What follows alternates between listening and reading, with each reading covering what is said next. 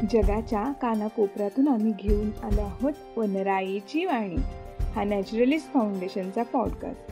Season दोनच्या चौथ्या एपिसोडमध्ये मी सौ स्नेहल चव्हाण काळे एक निसर्गप्रेमी तुमचं मनापासून स्वागत करते. या पॉडकास्टच्या माध्यमातून आम्ही तुम्हाला वन्यजीव संरक्षण संशोधन आणि शासनाचे पर्यावरण बाबतीतील पॉलिसीच्या विश्वास घेऊन जाणार आहोत. आजच्या भागात मॉरिशियसमध्ये झालेल्या तेल गळतीबद्दल विस्ताराने जाणून घेऊ. त्यानंतर ई एस झेड कमी करण्याबाबत शासनाचे निर्णय समजून घेऊया. आणि शेवटी माथेरानच्या नवीन फुलपाखरांची भेट आपण घेणार आहोत.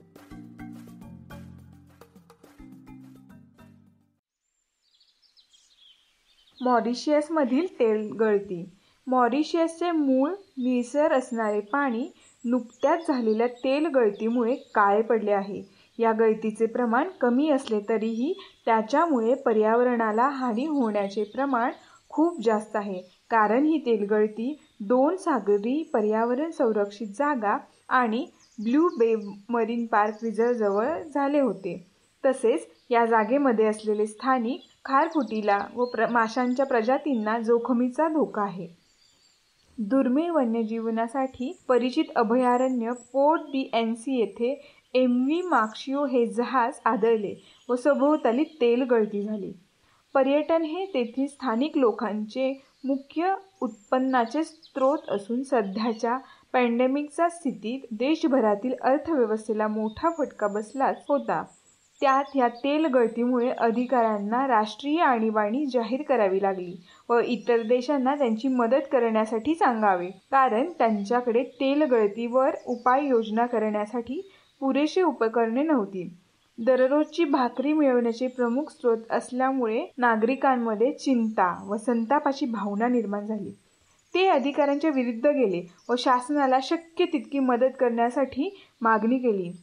स्वतःहून नागरिकांनी ही तेलगळती नियंत्रित करण्यासाठी फिश नेट आणि गवतासह बूम तयार केले व काही जणांच्या असे लक्षात आले की मनुष्य केसांमध्ये तेल शोषून घेण्याची क्षमता आहे. त्याचा चांगला उपयोग करता येईल. म्हणून सलूनमध्ये टाकाऊ केसांचा उपलब्ध साठा बूम तयार करण्यासाठी उपयोगात आणला तसेच देशाच्या विद्यार्थी संघटना आणि पर्यावरण संरक्षण संबंधित स्वयंसेवी संस्थांनी देखील तेल साच्यातील या कार्यामध्ये भाग घेतला. मॉरिशसची मदतीची हाक नंतर फ्रान्स आणि जपानमधून ऐकली गेली. फ्रान्सने नौदल जहाज जेट्स प्रदूषण कर नियंत्रणासाठी पाठवले असून जपानने सहा सदस्यांची तज्ज्ञांची टीम पाठवली होती. परंतु मदत मिळाल्यानंतर देखील त्यांच्यासमोर मोठे संकट होतेच असा अंदाज लावण्यात आला. हे जहाज पंचवीस जुलै रोजी जवळच्या प्रवाळ भिंतींना आदळले व त्यानंतर एका आठवड्यात तेल गळती सुरुवात झाली. जहाज तीन हजार ते चार हजार टन इंधन आणि दोनशे टन डिझेल घेऊन जात असल्याचे कळाले. या सगळ्या गोंधळात वेळ खूप गरजेचा मुद्दा होता. कारण जर मदत मिळण्याला उशीर हे तेथील बेतासाठी खूप धोक्याचे झाले असते. परंतु तेल गळतीस बळी पडलेल्या मृत माशांच्या चादरीने भरलेल्या समुद्र बघताच मॉरिशियसला मदत भेटली. सुमारे तीन हजार ते चार हजार टन जहाजात असलेले तेल काढण्यात आले. परंतु समुद्रात एक हजार टन तेल गळाले आहे असे समोर आले आहे. अधिकारी आणि नागरिकांच्या मदतीने नियंत्रणात आणले आहे असे अधिकारी म्हणतात. तसेच तेल गळतीस जबाबदार असलेले नागासाकी शिपिंग ग्रुप ज्याचे हे जहाज होते त्यांनी नुकसान भरपाईची व साफसफाईच्या प्रक्रियेसाठी लागणारा खर्च देण्याचे वचन दिले. तर जीवाश्म इंधन केवळ उत्सर्जनाद्वारे हवेला प्रदूषित करत नाही तर इतर घटकांमध्ये देखील हानिकारक आहेत असे या घटनेमधून कळते. सध्या होणाऱ्या तेलगळतीच्या घटना एक हजार सत्तरच्या दशकाच्या तेलगळतीच्या तुलनेत कमी असल्या तरीही या घटनांचे प्रभाव दीर्घकालीन राहतात व याचा परिणामाचा अंदाज लावणे कठीण असते. दहा वर्षापूर्वी झालेले डीप वॉटर हॉरिझन स्फोटाचे परिणाम अजूनही त्या इकोसिस्टीममध्ये होते असल्याचे आपल्याला माहीतच आहे. पण जरी हे या दोन वेगवेगळ्या घटना असून त्याचे प्रभाव वेगवेगळे असले तरीही मानवी क्रियाकल्पांचा निसर्गावर होणारा प्रभाव व धोका आपण बहुतेकदा दुर्लक्षित करतो. परंतु आता जरी कोविड नाईन्टीनच्या काळात प्रदूषणाचे दर कमी झाले लोकांच्या अनुपस्थितीमुळे प्राण्यांना क्षारांचा शोध घेता आला तरीही आपणास कल्पना आहे की जेव्हा हे जग पूर्वपदावर येईल तेव्हा वातावरण पुन्हा प्रदूषित होईल कारण आपले जीवन जीवाश्म इंधनावर अवलंबून आहे. जीवाश्म इंधन हे आधीच बरेच प्रदूषण तयार करतात परंतु जेव्हा तेल गळतीसारख्या घटना घडतात तेव्हा एक वेगळे चित्र निर्माण होते कारण हे तेल पाण्यावर एका जागी टिकून न राहता सगळीकडे पसरते व त्या पाण्यावर तेलाचे थर तयार होते. मग हा तेलाचा तरंगणारा थर सागरी जीवनास हानी पोहोचवतो. पक्ष्यांच्या पंखावर हे तेल लागून त्यांच्या उडण्याच्या क्षमतेवर परिणाम करतात.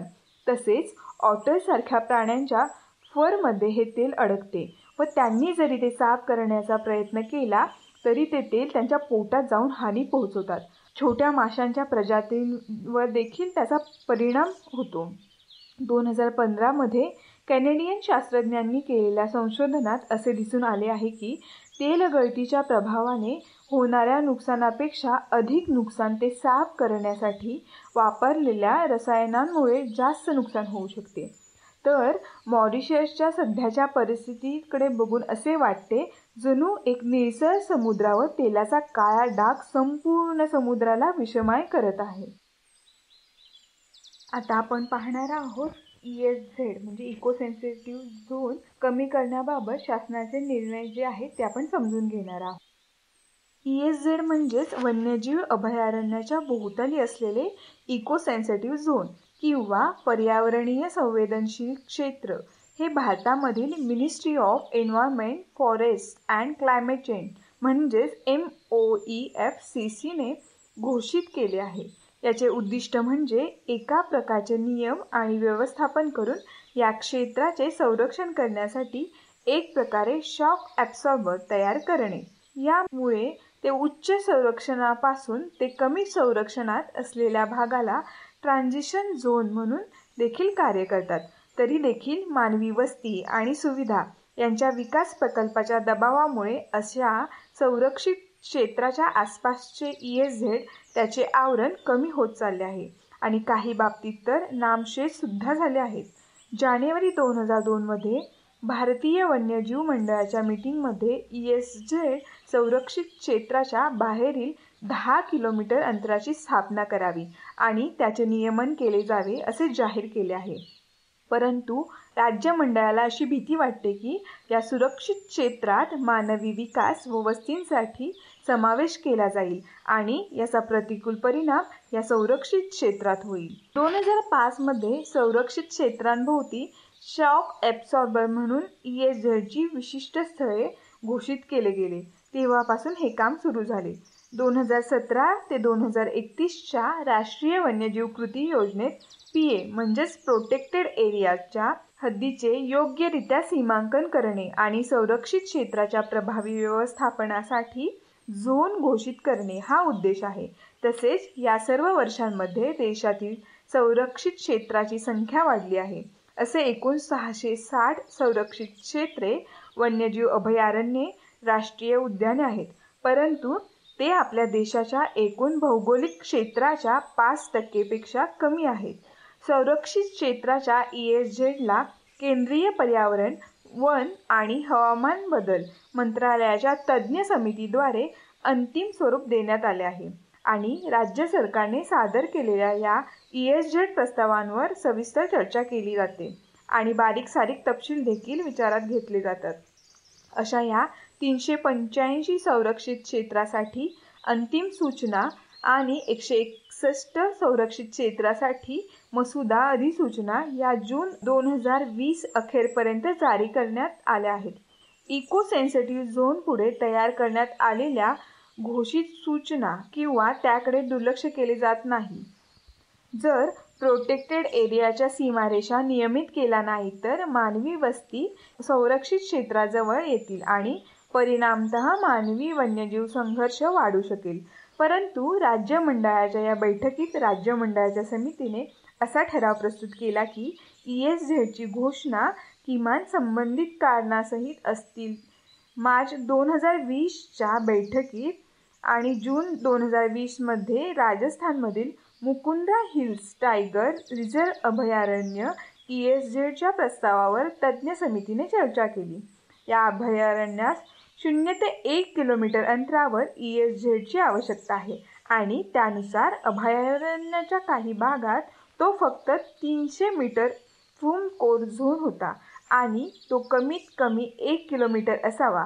परंतु मार्च दोन हजार वीसच्या बैठकीत समितीने व्यक्त केले की प्रस्तावित ई एस झेड किमान आहे आणि त्यात आणखी घट होण्याची शक्यता नाही.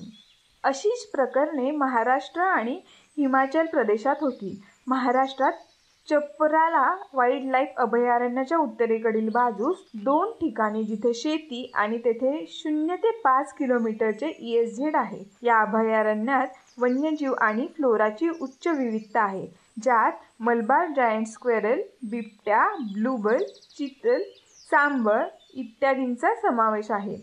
परंतु बैठकीच्या मिनिटांनुसार समितीने दोन्ही प्रकरणांचा आराखडा आणखी अंमलात आणण्याची शिफारस केली. महाराष्ट्रातही मयुरेश्वर वन्यजीव अभयारण्यात शून्य ते शंभर मीटर ई एस झेडचा प्रस्ताव आहे. परंतु राज्य सरकारने मार्च दोन हजार वीसच्या बैठकीत खुलासा केला की ई एस झेडसाठी या अभयारण्याकरिता शून्य मर्यादा येणार आहेत. या संरक्षित क्षेत्राच्या सीमेजवळ राष्ट्रीय महामार्ग जात आहे. हिमाचल प्रदेशामधील कुकटी वाईल्डलाईफ अभयारण्य शून्य ते एक किलोमीटर अंतरावर ई आवश्यकता आहे. आणि त्यानुसार जून दोन हजार वीसच्या बैठकीत प्रस्तावित करण्यात आले होते. हे अभयारण्य Himalayan brown bear Asiatic black bear Himalayan ibex इत्यादींसाठी उपयुक्त आहे. परंतु येथे देखील ई शून्य मर्यादेमुळे प्रस्तावित होते. या सर्व वर्षांच्या वाढत्या विकासामध्ये संरक्षित क्षेत्रात जलद शहरीकरणासह प्रचंड बदल झाला आहे. परिणामी काही संरक्षित क्षेत्रे मानवी घनतेच्या उच्च वस्तीच्या मध्यभागी आहेत. अशीच एक बाब महाराष्ट्रातील ठाणे खाडी फ्लेमिंगो अभयारण्याशी संबंधित आहे. दोन हजार वीसच्या फेब्रुवारीच्या बैठकीत समितीला सांगण्यात आले की फ्लेमिंगो अभयारण्यात शून्य ते तीन पॉईंट पाच किलोमीटर अंतराची आवश्यकता आहे. यात greater flamingo lesser flamingo grey plover common sandpiper इत्यादी एकशे सत्तावन्न पक्षी प्रजातींची नोंद झाली आहे. अभयारण्याचे दक्षिणेकडील भाग वाशी पुलाच्या सीमेवर असून पुढील दक्षिणेकडील भाग व्यावसायिक भाग आहे आणि ही खाडी अभयारण्यात कोणतेही पर्यावरणीय मूल्य जोडत नाही. उत्तर भाग मुंबईचा शहरी विस्तार आहे जेथे ठाणे शहर सुरू होते. समितीला सांगण्यात आले की ई एस झेडमधील प्रतिबंध आणि नियम हे मुंबई महानगरातील विकासाच्या आकांक्षेसाठी मोठी अडथळा आहे. तथापि M O E F C सीच्या अभ्यासनानुसार अभयारण्याला लागून वनक्षेत्रांना ई झेडमध्ये समाविष्ट केले जाऊ शकते. महाराष्ट्र सरकारने नमूद केले की वनक्षेत्र आधीच संरक्षित आहे आणि प्रस्तावित ई झेडमध्ये समाविष्ट होऊ नये. परंतु पॅनेलच्या अध्यक्षांनी असे सुचवले की अशा वनक्षेत्राचा ई एस झेडमध्ये समावेश केल्यामुळे क्षेत्राचे अधिक चांगले संरक्षण आणि कायदेशीर दृष्टिकोनातून तटबंदी मजबूत होऊ शकते. प्रस्तावित ई एस झेडमध्ये अशा वनक्षेत्रासहित संभाव्यता शोधण्यासाठी या महाराष्ट्र सरकारने सहमती दर्शवली. वन्यजीव संरक्षण ट्रस्टचे वन्यजीव जीवशास्त्रज्ञ आणि I U C N connectivity conservation specialist ग्रुपचे सदस्य मिलिंद परिवक्का म्हणाले की वन्यजीव कॉरिडॉरचा समावेश करण्याच्या दृष्टीने इको सेन्सिटिव्ह झोन तयार करणे फार महत्त्वाचं आहे. पण क्वचितच पाहिले जाते कारण त्यासंबंधीचा अहवाल तयार करण्यासाठी समिती केवळ शून्य पॉईंट एक ते एक किलोमीटर ई एस झेड सूचित करतात.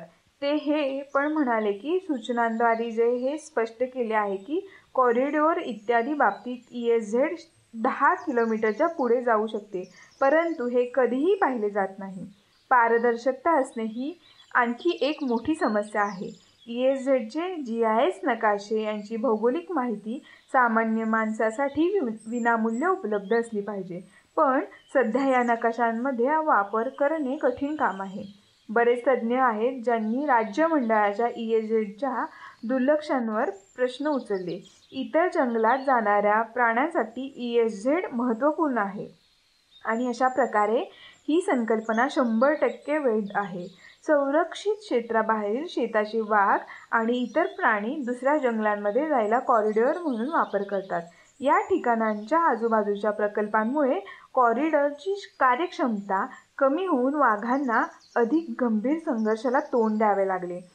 संरक्षित क्षेत्र आणि ई एस हे खाणकाम प्रदूषण करणारे उद्योग आणि अनसस्टेनेबल विकास यासारख्या दीर्घकालीन धोक्यात गुंतले असल्यामुळे ई एस मुख्य उद्दिष्ट कमी होत आहे. आसाममधील वन्यजीव कार्यकर्ता रोहित चौधरी यांनी उल्लेख केला की बऱ्याचदा असं होतं की संरक्षित क्षेत्रातील वन अधिकारी स्वतःच्या कार्यकाळ टिकवून ठेवण्यासाठी तथाकथित विकासाच्या प्रकल्पांना प्रोत्साहित करतात.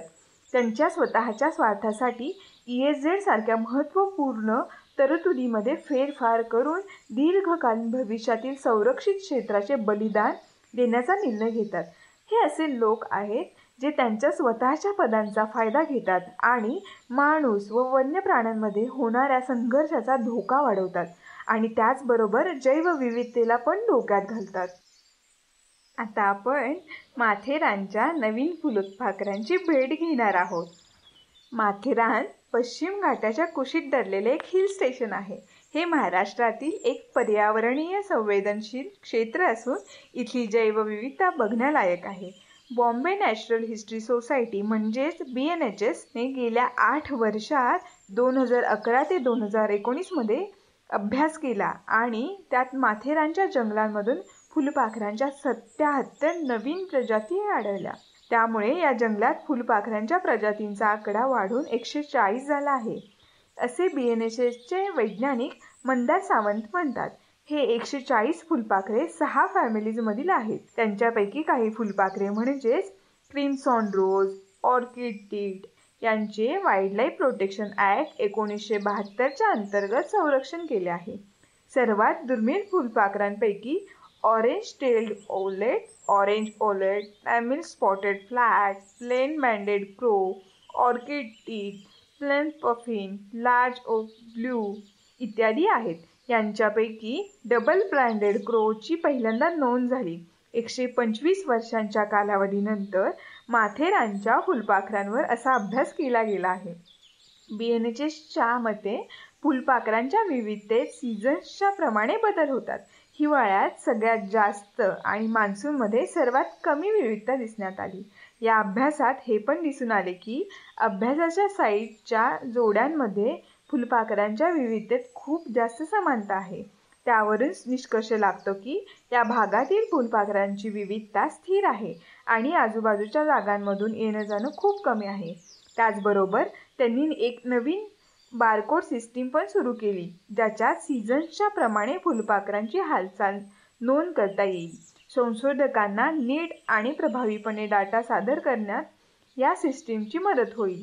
अठराशे चौऱ्याण्णवमध्ये ब्रिटिश संशोधक जे. ए. बिथामने माथेरानमध्ये फुलपाखरांचे सर्वे केले आहेत तेव्हा त्यांनी अठ्ठ्याहत्तर प्रजातींची नोंद केली. आताच research paper Mandar Sawant doctor Nikhil Modak आणि सागर सारंग या संशोधकांनी आठ वर्षांचे फील्ड काम बावीस हजार आठशे तेहतीस निरीक्षणे आणि बार कोडिंग सिस्टीमच्या मदतीने तयार केला. हा सर्वे पूर्ण करायला जवळजवळ एक दशक लागला. फुलपाखरांच्या विविधतेचा अभ्यास करून अधिवास नष्ट किंवा खंडित होणे हवामान बदल यासारख्या घटकांना समजायला पर्यावरण शास्त्रज्ञांना मदत होते आणि इकोसिस्टीम व पर्यावरणाच्या आरोग्याचे प्रतिनिधित्व करते. तुम्हाला आमचा पॉडकास्ट कसा वाटला हे आम्हाला नक्की सांगाल. लाईक शेअर आणि सबस्क्राईबही कराल. पॅट्रियनवर पण तुम्ही आमच्या यंग टीमला सपोर्ट करू शकता. आमची अशीच साथ देत राहा आणि आम्ही नवीन नवीन विषय तुमच्यासमोर मांडत राहू. आजच्या कार्यक्रमात तुम्ही सगळे सहभागी झालात. त्यासाठी धन्यवाद.